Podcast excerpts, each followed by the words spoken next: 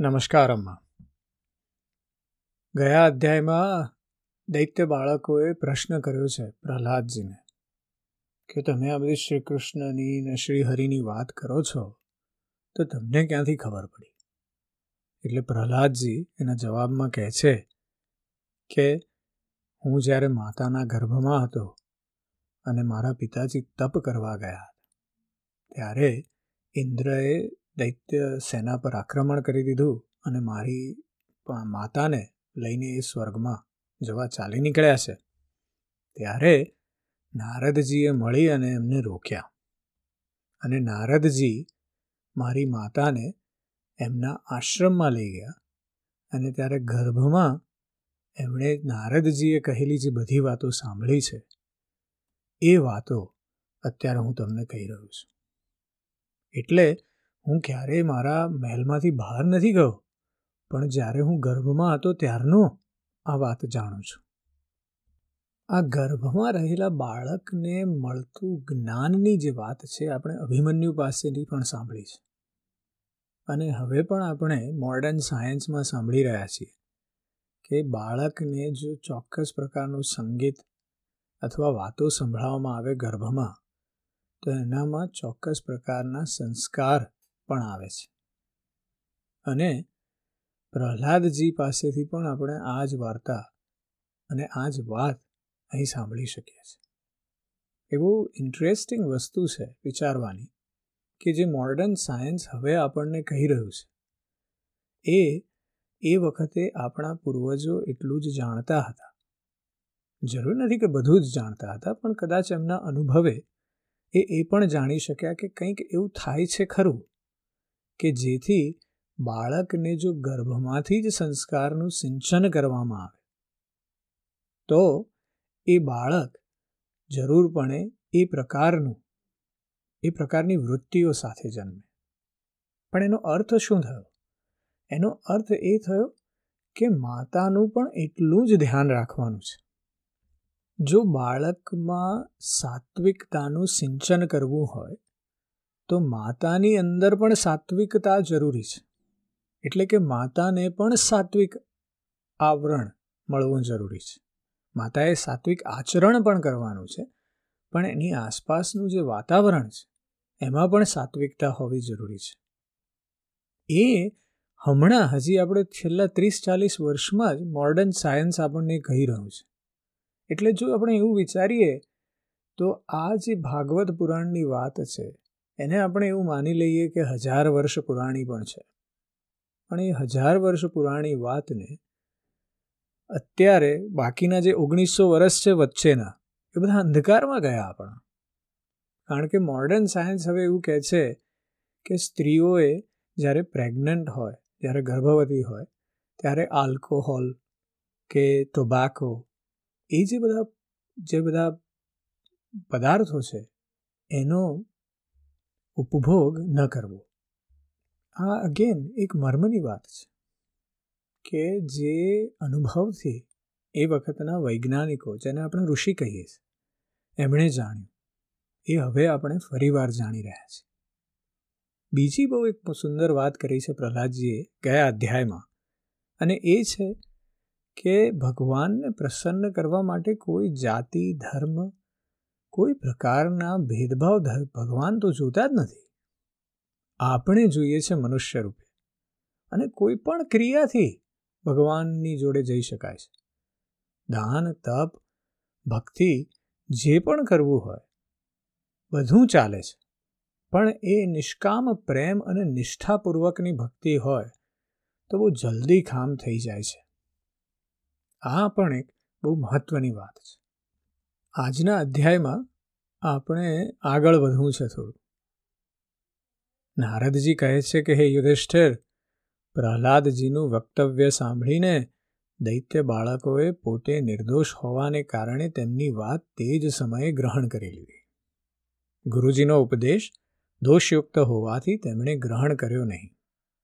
જ્યારે ગુરુજીએ જોયું કે તે બધા જ શિષ્યોની બુદ્ધિ એકમાત્ર ભગવાનમાં જ સ્થિત થઈ ગઈ છે. ત્યારે તેઓ ગભરાયા અને તરત જ હિરણ્યકશ્યપુ પાસે જઈને જાણ કરી.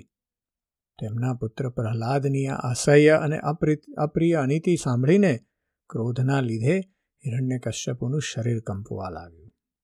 આખરે તેણે નિર્ણય કર્યો કે પ્રહલાદને હવે પોતાના જ હાથે મારી નાખવો જોઈએ. મન અને ઇન્દ્રિયોને વશમાં રાખનારા પ્રહલાદજી અત્યંત નમ્રતાપૂર્વક હાથ જોડીને હિરણ્યકશ્યપુ સામે ચૂપચાપ ઊભા હતા અને તેઓ તિરસ્કારને પાત્ર ન હતા. પરંતુ હિરણ્યકશ્યપુ સ્વભાવથી જ ક્રૂર હતો. તે પગનો પ્રહાર ખાધેલા સાપની જેમ ફૂંફાડા મારવા લાગ્યો. તેણે પ્રહલાદજી તરફ પાપ ભરી ત્રાસી નજરે જોયું અને કઠોર વાણીથી ધમકાવતા કહ્યું, મૂર્ખ, તું ઘણો ઉદ્દંડ થઈ ગયો છે. પોતે તો નીચ છે જ. હવે અમારા કુળના બીજા બાળકોમાં પણ ફૂટ પડાવે છે. તે ઘણી હઠપૂર્વક મારી આજ્ઞાનું ઉલ્લંઘન કર્યું છે. હું આજે જ તને યમરાજના ઘરે પહોંચાડી દઉં છું. હું જરા જેટલો ક્રોધ કરું છું, તો ત્રણેય લોક અને તેના લોકપાલો કંપી ઉઠે છે. તો પછી, અરે મૂર્ખ તે કઈ તાકાતથી નિર્ભયની જેમ મારી આજ્ઞા વિરુદ્ધનું વર્તન કર્યું છે? પ્રહલાદજીએ એના જવાબમાં કહ્યું, હે દૈત્યરાજ, બ્રહ્માજીથી માંડીને તુચ્છ તણખલા સુધીના સૌ નાના મોટા ચર અચર જીવોને ભગવાને પોતાને વશ કરી રાખેલા છે. મારું અને તમારું જ નહીં, બલકે સંસારના સમસ્ત બળવાનોનું પણ બળ માત્ર તેઓ જ છે. તેઓ જ મહાપરાક્રમી, સર્વશક્તિમાન કાળ ભગવાન જ છે. તથા સમસ્ત પ્રાણીઓનું ઇન્દ્રિય બળ, મનોબળ, શરીર બળ, ધૈર્ય તેમજ ઇન્દ્રિયો પણ તેઓ જ છે. તે જ પરમેશ્વર પોતાની શક્તિઓ થકી આ વિશ્વની રચના, રક્ષણ અને સંહાર કરે છે. તેઓ જ સત્વ વગેરે ત્રણેય ગુણના સ્વામી છે. પિતાજી, તમે પોતાનો આ આસુરી ભાવ ત્યજી દો. અને પોતાના મનને સૌ પ્રત્યે સમ બનાવો. આ સંસારમાં પોતાના વશમાં નહીં રહેનારા અને કુમાર્ગે જનારા મન સિવાય બીજું કોઈ શત્રુ નથી.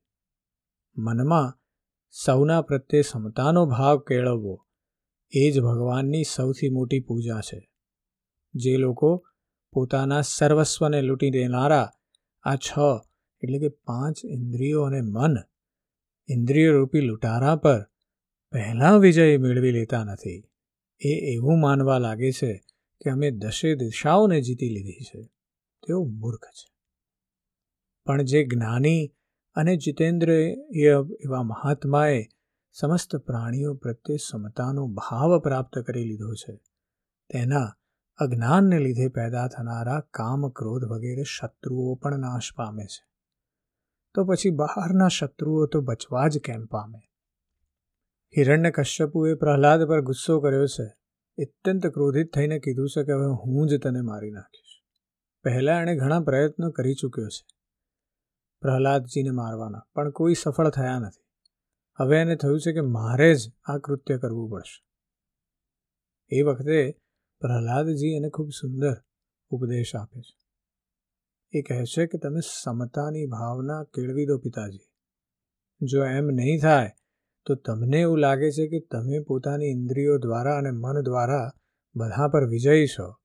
પણ ખરેખર તમારું પાસે તમારી ઉપર પણ તમે વિજય મેળવ્યો નથી. તો બીજા પર વિજય મેળવવાની વાત જ શું થઈ? આના જવાબમાં હિરણ્યકશ્યપુ કહે છે, અરે, મંદ બુદ્ધિ! હવે તો તે બોલવાની પણ હદ વટાવી દીધી છે. એ વાત સ્પષ્ટ છે કે હવે તું મરવા માગે છે. કારણ કે જેઓ મરવા માગે છે, તેઓ જ આવી ધડ માથા વિનાની વાતો કરતા હોય છે. અરે અભાગ્યા, તે મારા સિવાય અન્ય કોઈને જગતનો સ્વામી બતાવ્યો છે? તો જોઉં તો ખરો કે તારો તે જગદીશ્વર ક્યાં છે? વારું શું કહ્યું? તે સર્વત્ર છે. તો પછી આ થાંભલામાં કેમ નથી દેખાતો? અચ્છા, તને આ થાંભલામાં પણ દેખાય છે. અરે તું હજી આવી ગપ મારી રહ્યો છે. હું હમણાં જ તારું માથું ધડથી પર ઉતારી લઉં છું. જોઉં તો ખરો કે તારો તે સર્વસ્વ હરી કે જેના પર તને આટલો ભરોસો છે તે તારું કેવી રીતે રક્ષણ કરે છે? આ પ્રમાણે તે અત્યંત બળવાન મહાદૈત્ય ભગવાનના પરમપ્રેમી પ્રહલાદને વારંવાર ધમકાવતો અને સતાવતો રહ્યો. તે પોતાના ક્રોધને રોકી ન શક્યો અને તે હાથમાં ખડગ લઈને સિંહાસન પરથી ઉછળ્યો. અને તેણે ઘણા જોરથી તે થાંભલાને મુક્કો માર્યો. એ સમયે તે થાંભલામાં એક મહાભયંકર ધ્વનિ થયો. એવું લાગ્યું કે જાણે બ્રહ્માંડ ફાટી પડ્યું. તે ધ્વનિ જ્યારે લોકપાલોના લોકમાં પહોંચ્યો ત્યારે તે સાંભળીને બ્રહ્માજી વગેરેને એવું લાગ્યું કે જાણે તેમના લોકોનો પ્રલય થઈ રહ્યો છે. હિરણ્ય કશ્યપુ પ્રહલાદને મારી નાખવા માટે ઘણા જોરથી ધસ્યો હતો. પરંતુ દૈત્ય સેનાપતિઓને પણ ભયથી કંપાવી દીધું તે અદ્ભુત અને અપૂર્વ ધ્વનિ સાંભળીને તે ગભરાયેલા જેવું દેખાવા લાગ્યો. તેને ડર લાગ્યો કે આ ભીષણ ધ્વનિ કરનાર કોણ છે, પરંતુ તેને તે સભામાં કશું પણ દેખાયું નહીં. આ જ સમયે પોતાના સેવક પ્રહલાદની, બ્રહ્માની તથા સનકાદી ઋષિઓની વાણીને સત્ય ઠેરવવા માટે અને સમસ્ત પદાર્થોમાં પોતાની વ્યાપકતા બતાવવા માટે તે સભામાં તે જ થાંભલામાં અત્યંત વિચિત્ર રૂપ ધારણ કરીને ભગવાન પ્રગટ થયા. તે રૂપ નહોતું તો પૂરેપૂરું સિંહનું કે નહોતું મનુષ્યનું. જે સમયે હિરણ્યકશ્યપુ ભયંકર ધ્વનિ કરનારાની શોધ કરી રહ્યો હતો. તે જ સમયે તેણે થાંભલાની અંદરથી નીકળતા તે અદ્ભુત પ્રાણીને જોયું અને તે વિચારવા લાગ્યો, અહો, આ નથી તો મનુષ્ય અને નથી તો પશુ. શું આ નરસિંહના રૂપમાં કયો અલૌકિક જીવ છે? જે સમયે હિરણ્યકશ્યપુ આવો તર્ક કરી રહ્યો હતો. તે જ સમયે તેની સામે જ નરસિંહ ભગવાન ઉપસ્થિત થઈ ગયા. તેમનું તે રૂપ ઘણું જ ભયાનક હતું. તપાવેલા સોના જેવી પીળી પીળી ભયાનક આંખો હતી. આળસ મરડવાના લીધે ગરદનના વાળ આમ તેમ લહેરાઈ રહ્યા હતા. દાઢો ઘણી વિકરાળ હતી. તલવારની જેમ ચકચકતી છરાની ધાર જેવી તીક્ષ્ણ જીભ હતી. ત્રાસા ભવાને લીધે તેમનું મોઢું વિશેષ ડરામણું બની રહ્યું હતું. કાન નિશ્ચલ અને ઉપર તરફ ઉઠેલા હતા. ફૂલેલું નાક અને ખુલેલું મોઢું પર્વતની ગુફા જેવા અદ્ભુત લાગતા હતા. ફાટેલા જડબાઓના લીધે તેમની ભયંકરતા ઘણી વધી ગયેલી હતી. વિશાળ શરીર સ્વર્ગને સ્પર્શી રહ્યું હતું. ગરદન થોડી ટૂંકી અને જાડી હતી, છાતી પહોળી અને કમર ઘણી પાતળી હતી. ચંદ્રમાના કિરણો જેવા સફેદ રૂવાટા આખા શરીર પર ચમકી રહ્યા હતા. ચારે તરફ સેંકડો ભૂજાઓ ફેલાયેલી હતી કે જેમના મોટા મોટા નખ આયુધનું કામ આપતા હતા. તેમનું સ્વરૂપ એટલું ભયંકર હતું કે તેમની પાસે કોઈની ફરકવાની પણ હિંમત થતી ન હતી. નરસિંહ ભગવાને તેમના અનેક હાથોમાં ધારણ કરેલા ચક્ર વગેરે નિજ આયુધો અને વજ્ર જેવા અનેક શ્રેષ્ઠ આયુધો વડે બધા દૈત્ય દાનવોને ભગાડી મૂક્યા. હિરણ્ય કશ્યપુ વિચારવા લાગ્યો, હોય ને હોય, મહામાયાવી વિષ્ણુએ જ મને હણવા માટે આ રૂપ ધારણ કર્યું છે. પરંતુ તે આનાથી મારું શું બગાડી લેવાનો હતો? આ પ્રમાણે બોલતો સિંહ ગર્જના કરતો દૈત્યરાજ હિરણ્ય કશ્યપુ હાથમાં ગદા લઈને નરસિંહ ભગવાન પર ત્રાટક્યો. પરંતુ જેમ પતંગિયું આગમાં પડીને અદૃશ્ય થઈ જાય છે તેવી જ રીતે દૈત્ય ભગવાનના તેજમાં સમાઈને ગુમ થઈ ગયો. સમસ્ત શક્તિ અને તેજના આશ્રયભૂત ભગવાન માટે આમ કરવું તે કોઈ આશ્ચર્ય નથી. કારણ કે સૃષ્ટિના પ્રારંભમાં તેમણે પોતાના જ તેજથી પ્રલયના નિમિત્ત ભૂત્ર તમોગુણીપુરી રૂપી ઘોર અંધકારને પણ પી લીધો હતો. ત્યારબાદ તે દૈત્ય અતિ ક્રોધપૂર્વક ધસ્યો અને પોતાની ગદા ઘણા જોરથી ઘુમાવીને તેણે નરસિંહ ભગવાન પર પ્રહાર કર્યો. પ્રહાર કરતી વખતે જ જેમ ગરુડ સાપને પકડી લે છે, તેવી જ રીતે ભગવાને ગદા સહિત તે દૈત્યને પકડી લીધો અને તેઓ તેની સાથે રમત કરવા લાગ્યા. ત્યારે તે દૈત્ય તેમના હાથમાંથી એવી રીતે છટકી ગયો કે જેમ ક્રીડા કરતાં ગરુડની પકડમાંથી સાપ છૂટી જાય છે. એ યુધિષ્ઠિર, તે સમયે બધા જ લોકપાલો વાદળોમાં છુપાઈને તે યુદ્ધ જોઈ રહ્યા હતા. તેમનું સ્વર્ગ તો હિરણ્યકશ્યપુએ પહેલાંથી જ છીનવી લીધું હતું. તેમણે જોયું કે જ્યારે ભગવાનના હાથમાંથી તે છૂટી ગયો છે, ત્યારે તેઓ વિશેષ ડરી ગયા. હિરણ્યકશ્યપુ પણ એવો સમજ્યો કે નરસિંહે મારા શૌર્ય વીર્યથી ડરી જઈને જ મને પોતાના હાથમાંથી છોડી દીધો છે. આવા વિચારથી તે વધારે ઉત્સાહથી ફરી યુદ્ધ કરવા માટે ઢાલ તલવાર લઈને તેમની તરફ ધસી ગયો. તે સમયે જ તે બાજની જેમ ભારે વેગથી ઉપર નીચે ઉછળતો, કૂદતો, એવી રીતે ઢાલ તલવારના દાવપેચ બદલવા લાગ્યો કે જેને લીધે તેના પર આક્રમણ કરવાની તક જ મળે નહીં. ત્યારે ભગવાને ઘણા મોટા અવાજે પ્રચંડ અને ભયંકર અટ્ટહાસ્ય કર્યું, જેનાથી હિરણ્યકશ્યપુની આંખો મીચાઈ ગઈ. પછી ભારે વેગથી ધસીને ભગવાને તેને એવી રીતે પકડી લીધો જેમ સાપ ઉંદરને પકડી લે છે. જે હિરણ્ય કશ્યપુની ચામડી પર વજ્રના પ્રહારથી પણ લસરકો સરખો પડ્યો ન હતો, તે અત્યારે ભગવાનના પંજામાંથી છટકવા માટે જોર જોરથી તરફડિયા મારતો હતો. ભગવાને સભાગૃહના દરવાજા પર લઈ જઈને તેને પોતાની જાંઘો પર પાડી દીધો અને લીલાપૂર્વક પોતાના નખોથી તેને એવી રીતે ચીરી નાખ્યો કે જેમ ગરુડ ભગવાંકર વિષવાળા સાપને ચીરી નાખે છે. તે સમયે તેમની ક્રોધપૂર્વક વિકરાળ આંખો તરફ જોઈ પણ શકાતું ન હતું. તેઓ પોતાની લપકારા મારતી જીભથી પોતાના પહોળા થયેલા મોઢાના બંને ખૂણા ચાટી રહ્યા હતા. લોહીના છાંટાઓથી તેમનું મોં અને ગરદનના વાળ લાલ થઈ રહ્યા હતા. હાથીને મારીને ગળામાં આંતરડાની માળા પહેરેલા સિંહના જેવા તેઓ દેખાતા હતા. તેમણે પોતાના તીક્ષ્ણ નખોથી હિરણ્ય કશ્યપુનું કાળજું ફાડી લઈને જમીન પર પટક્યું તે સમયે હજારો દૈત્યો દાનવો હાથમાં શસ્ત્ર લઈને ભગવાન પર પ્રહાર કરવા આવ્યા, પણ ભગવાને પોતાની ભૂજારૂપી સેનાથી, લાતોથી અને નખરૂપી શસ્ત્રોથી તેમને ચારે તરફ તગેડી મૂકીને હણી નાખ્યા. હે યુધિષ્ઠિર, તે સમયે ભગવાન નરસિંહના ગરદનના વાળની ઝાપટથી વાદળા વેરણ છેરણ થઈ ગયા. તેમના નેત્રોની જ્વાળાથી સૂર્ય વગેરે ગ્રહોનું તેજ ઝાંખું પડી ગયું. તેમના શ્વાસના હડસેલાથી સમુદ્ર ખળભળી ઉઠ્યો. તેમની સિંહ ગર્જનાથી ભયભીત થયેલા દિગ્ગજો ભરાડવા લાગ્યા. તેમના ગરદનના વાળથી ટકરાયેલા દેવતાઓના વિમાન અસ્તવ્યસ્ત થઈ ગયા. સ્વર્ગ ડગડમગી ગયું. તેમના પગના ધમકારાથી ધરતી ધ્રુજી ઉઠી. તેમના વેગથી પર્વતો ઉડવા લાગ્યા અને તેમના તેજના જળહળાટથી આકાશ તથા દિશાઓ જોઈ શકાતી ન હતી. તે સમયે ભગવાન નરસિંહનો પ્રતિકાર કરનારું કોઈ દેખાતું ન હતું, તો પણ તેમનો ક્રોધ હજીએ વધતો જતો હતો. તેઓ હિરણ્યકશ્યપુની રાજસભામાં જઈને ઊંચા સિંહાસન પર બેસી ગયા.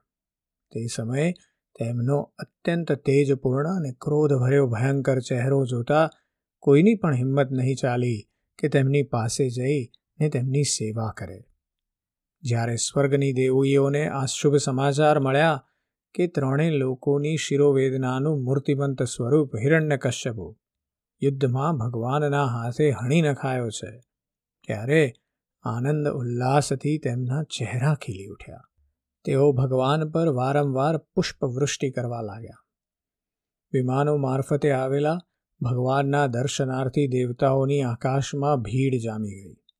દેવતાઓના ઢોલ નગારા વાગવા લાગ્યા, ગંધર્વ રાજ ગાવા લાગ્યા, અપ્સરાઓ નૃત્ય કરવા લાગી. એ તાત તે જ સમયે બ્રહ્મા, ઇન્દ્ર, શંકર વગેરે દેવો, ઋષિઓ, પિતૃઓ, સિદ્ધો, વિદ્યાધરો, મહાનાગો મનુઓ પ્રજાપતિઓ, ગંધર્વો, અપ્સરાઓ, ચારણો, યક્ષો કિમ પુરુષો વેતાળો, સિદ્ધ કિન્નરો અને ભગવાનના સુનંદ, કુમુદ વગેરે પાર્ષદો તેમની પાસે આવ્યા. તે બધાએ માથા પર હાથ જોડીને સિંહાસન પર વિરાજમાન અત્યંત તેજસ્વી નરસિંહ ભગવાન જોડે થોડે દૂરથી અલગ અલગ સ્તુતિ કરી. બ્રહ્માજીએ સ્તુતિ કરતા કહ્યું, હે પ્રભુ, આપ અનંત છો. આપની શક્તિનો કોઈ પાર પામી શકતું નથી. આપનું પરાક્રમ અદ્ભુત અને કર્મ પવિત્ર છે. જો કે ગુણો વડે આપ લીલાપૂર્વક જ સમસ્ત વિશ્વની ઉત્પત્તિ, પાલન અને પ્રલય યથા યોગ્ય રીતે કરો છો, તો પણ આપ એની સાથે કોઈ સંબંધ રાખતા નથી અને સ્વયં નિર્વિકાર રહો છો. હું આપને નમસ્કાર કરું છું. શ્રી રુદ્ર ભગવાને સ્તુતિ કરતા કહ્યું, હે પ્રભુ આપનો આવો ક્રોધ તો પ્રલય કાળમાં હોય છે. આ સામાન્ય દૈત્ય તો હવે મરાઈ ચૂક્યો છે. તેથી હે ભક્તવત્સલ પ્રભુ, આપ શાંત થાવ અને આપને શરણે આવેલા આપના પ્રિય ભક્ત પ્રહલાદનું રક્ષણ કરો. ઇન્દ્રએ સ્તુતિ કરતા કહ્યું, હે પુરુષોત્તમ, આપે અમારું રક્ષણ કર્યું છે. આપે અમારા જે યજ્ઞ ભાગ પાછા આપ્યા છે. તે વાત્સવમાં આપના જ છે. દૈત્યોના આતંકથી દુઃખી થયેલા અમારા હૃદય કમળને આપે પ્રફુલ્લિત કરી દીધું છે, જે આપનું જ નિવાસસ્થાન છે. આ સ્વર્ગ વગેરેનું જે રાજ્ય અમને ફરીથી પ્રાપ્ત થયું છે, એ બધું તો કાળનો કોળિયો છે. જેઓ આપના સેવકો છે, તેમને માટે સ્વર્ગ કઈ મોટી વસ્તુ છે. એ સ્વામી, જેમને આપની સેવાની કામના છે, તેઓ તો મુક્તિનો પણ આદર કરતા નથી. તો પછી અન્ય ભોગોની તો તેમની જરૂર જ શી છે? ઋષિઓએ સ્તુતિ કરતા કહ્યું, હે પુરુષોત્તમ, આપે તપસ્યા વડે જ પોતાનામાં લીન થઈ ગયેલા જગતની ફરીથી રચના કરી હતી અને તે જ આત્મતેજ સ્વરૂપ શ્રેષ્ઠ તપસ્યાનો ઉપદેશ આપે કૃપા કરીને અમારા માટે પણ કર્યો હતો. આ દૈત્ય અમારી તપસ્યાનો ઉચ્છેદ કરી દીધો હતો. એ શરણાગત વત્સલ તે તપસ્યાના રક્ષણ માટે અવતાર ગ્રહણ કરીને આપે તે જ તપ કરવા માટે ફરીથી અમને આ તક પૂરી પાડી છે. પિતૃઓએ સ્તુતિ કરતા કહ્યું, હે પ્રભુ, અમારા પુત્રો અમારા માટે પિંડદાન કરતા હતા. તેમને આ દૈત્ય બળપૂર્વક છીનવીને ખાઈ જતો હતો. તેઓ જ્યારે પવિત્ર તીર્થમાં કે સંક્રાંતિ વગેરે ટાણે નૈમિત્તિક તર્પણ કરતા હતા અથવા તિલાંજલિ આપતા હતા ત્યારે તે પણ આ દૈત્ય પડાવી લેતો હતો. આજે આપે પોતાના નખથી તેનું પેટ ચીરીને તે બધું જ પાછું મેળવીને જાણે કે અમને આપી દીધું છે. આપ સમસ્ત ધર્મોના એકમાત્ર રક્ષક છો. હે નરસિંહદેવ, અમે આપને નમસ્કાર કરીએ છીએ. સિદ્ધોએ સ્તુતિ કરતા કહ્યું, હે નરસિંહદેવ, આ દુષ્ટે પોતાના યોગ અને તપના બળથી અમારી યોગ સિદ્ધિ ગતિ છીનવી લીધી હતી. આપે પોતાના નખથી એ ઘમંડને ચીરી નાખ્યો છે. અમે આપના ચરણોમાં વિનિત ભાવે નમસ્કાર કરીએ છીએ. વિદ્યાધરોએ સ્તુતિ કરતા કહ્યું, હે પ્રભુ, આ મૂર્ખ હિરણ્યકશ્યપુ પોતાના બળ અને વીરતાના ઘમંડમાં મદમસ્ત હતો. ત્યાં સુધી કે અમે લોકોએ વિવિધ ધારણાઓથી જે વિદ્યા પ્રાપ્ત કરી હતી, તેને આ દૈત્ય વ્યર્થ કરી દીધી હતી. આપે યુદ્ધમાં યજ્ઞ બલિના પશુની જેમ આને નષ્ટ કરી દીધો. પોતાની લીલાથી નરસિંહ બનેલા આપને અમે નિત્ય નિરંતર પ્રણામ કરીએ છીએ. નાગોએ પણ સ્તુતિ કરતા કહ્યું, આ પાપીએ અમારા મસ્તક પરના મણીઓને અને અમારી શ્રેષ્ઠ અને સુંદર પત્નીઓને પણ છીનવી લીધી હતી. આજે તેની છાતી ચીરીને આપે અમારી પત્નીઓને અત્યંત આનંદિત કરી છે. હે પ્રભુ, અમે આપને નમસ્કાર કરીએ છીએ. મનુઓએ સ્તુતિ કરતા કહ્યું, હે દેવાધિદેવ, અમે આપના આજ્ઞાંકિત મનુઓ છીએ. આ દૈત્ય ધર્મ મર્યાદાનો ભંગ કરી દીધો હતો. આપે આ દુષ્ટને હણીને મહાન ઉપકાર કર્યો છે. હે પ્રભુ, અમે આપના સેવકો છીએ. આજ્ઞા આપો, અમે આપની સી સેવા કરીએ. પ્રજાપતિઓએ કહ્યું, હે પરમેશ્વર, આપે અમને પ્રજાપતિ બનાવ્યા હતા. પરંતુ આના અટકાવવાથી અમે પ્રજાની સૃષ્ટિ કરી શકતા ન હતા. આપે આની છાતી ચીરી નાખી અને તે ચિરનિંદ્રામાં સૂઈ ગયો. સત્વમય મૂર્તિ ધારણ કરનારા હે પ્રભુ, આપનો આ અવતાર સંસારના કલ્યાણ માટે જ છે. ગંધર્વોએ સ્તુતિ કરતા કહ્યું, હે પ્રભુ, અમે આપના સેવકો છીએ. આપે અમને નૃત્ય કરવા અને સંગીત સંભળાવવા માટે નિયુક્ત કર્યા છે. આ દૈત્યએ પોતાના બળ અને પરાક્રમથી અમને પોતાના દાસ બનાવી દીધા હતા. તેને આપે કાળના હવાલે કર્યો છે. સાચું છે કે કુમાર્ગે ચાલનારાનું શું ક્યારેય કલ્યાણ થઈ શકે ખરું? ચારણોએ સ્તુતિ કરતા કહ્યું, હે પ્રભુ, સજ્જનોના હૃદયને પીડા પહોંચાડનારા આ દુષ્ટને આપે સમાપ્ત કરી દીધો. તેથી અમે આપના તે ચરણ કમળોના શરણમાં છીએ, કે જેમની પ્રાપ્તિ થતાં જ જન્મ મરણરૂપી સંસાર ચક્રમાંથી છુટકારો મળી જાય છે. યક્ષોએ સ્તુતિ કરતા કહ્યું, હે ભગવાન, પોતાના શ્રેષ્ઠ કર્મોને કારણે અમે લોકો આપના સેવકોમાં પ્રધાન ગણાતા હતા. પરંતુ હિરણ્યકશ્યપુએ અમને પોતાની પાલખી ઉંચકનારા કહાર બનાવી દીધા. પ્રકૃતિના નિયામક હે પરમાત્મા, આને કારણે થનારા પોતાના આપ્તજનોના કષ્ટ જાણીને આપે આને હણી નાખ્યો છે. કિમ પુરુષોએ સ્તુતિ કરતા કહ્યું, અમે લોકો અત્યંત તુચ્છ કિમ પુરુષો છીએ. જ્યારે આપ સર્વશક્તિમાન મહાપુરુષ છો. જ્યારે સત્પુરુષોએ આનો તિરસ્કાર કર્યો, આને ધિક્કાર્યો, તેથી જ આપે આજે આ અધમ અસુરને નષ્ટ કરી દીધો છે. વૈતાલિકોએ સ્તુતિ કરતા કહ્યું, હે ભગવાન મોટી મોટી સભાઓમાં અને જ્ઞાન યજ્ઞોમાં આપના નિર્મળ યશનું ગાન કરીને અમે મોટી પ્રતિષ્ઠા પૂજા પ્રાપ્ત કરતા હતા. આ દુષ્ટે અમારી જે જીવિકા અને આજીવિકા નષ્ટ કરી દીધી હતી. મહાન સૌભાગ્યની વાત એ છે કે મહારોગ્ય તુલ્ય આ દુષ્ટને આપે જડમૂળમાંથી ઉખાડી નાખ્યો છે. કિન્નરોએ સ્તુતિ કરતા કહ્યું, અમે કિન્નરો આપના સેવક છીએ. આ દૈત્ય અમારી પાસે વેઠમાં જ કામ કરાવતો હતો. એ ભગવાન આપે કૃપા કરીને આજે આ પાપીને નષ્ટ કરી દીધો છે. હે પ્રભુ, આજ પ્રમાણે આપ અમારો અભ્યુદય કરતા રહો. ભગવાનના પાર્ષદોએ સ્તુતિ કરતા કહ્યું, હે શરણાગત વત્સલ, સમસ્ત લોકોને શાંતિનું પ્રદાન કરનારું આપનું આ અલૌકિક નરસિંહ રૂપ અમે આજે જ જોયું છે. હે ભગવાન, આ દૈત્ય આપનો એ જ આજ્ઞાંકિત સેવક હતો જેને સનકાદી ઋષિઓએ શાપ આપી દીધો હતો. અમે સમજીએ છીએ, આપે કૃપા કરીને આનો ઉદ્ધાર કરવા માટે જ આનો વધ કર્યો છે. આ પ્રમાણે બધાએ જુદા જુદા પ્રકારે શ્રી હરિની ખૂબ સુંદર સ્તુતિ કરી છે. એ સ્તુતિઓ ખૂબ સાંભળવા લાયક છે કારણ કે દરેક સ્તુતિમાં એક જુદા પ્રકારનો અર્થભાવ છે.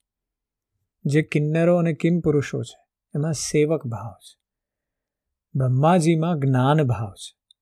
પ્રજાપતિઓમાં સંસારને આગળ વધારવાનો ભાવ છે. ગંધર્વોમાં રસનો ભાવ છે. ચારણોમાં બીજાના હૃદયને પીડા પહોંચાડનારાનો નાશ થયાનો ભાવ છે. યક્ષોમાં પોતાનું કર્મ નહીં થવાનો કારણનો ભાવ છે. સિદ્ધોમાં સિદ્ધિ જતી રહેવાનો ભાવ છે.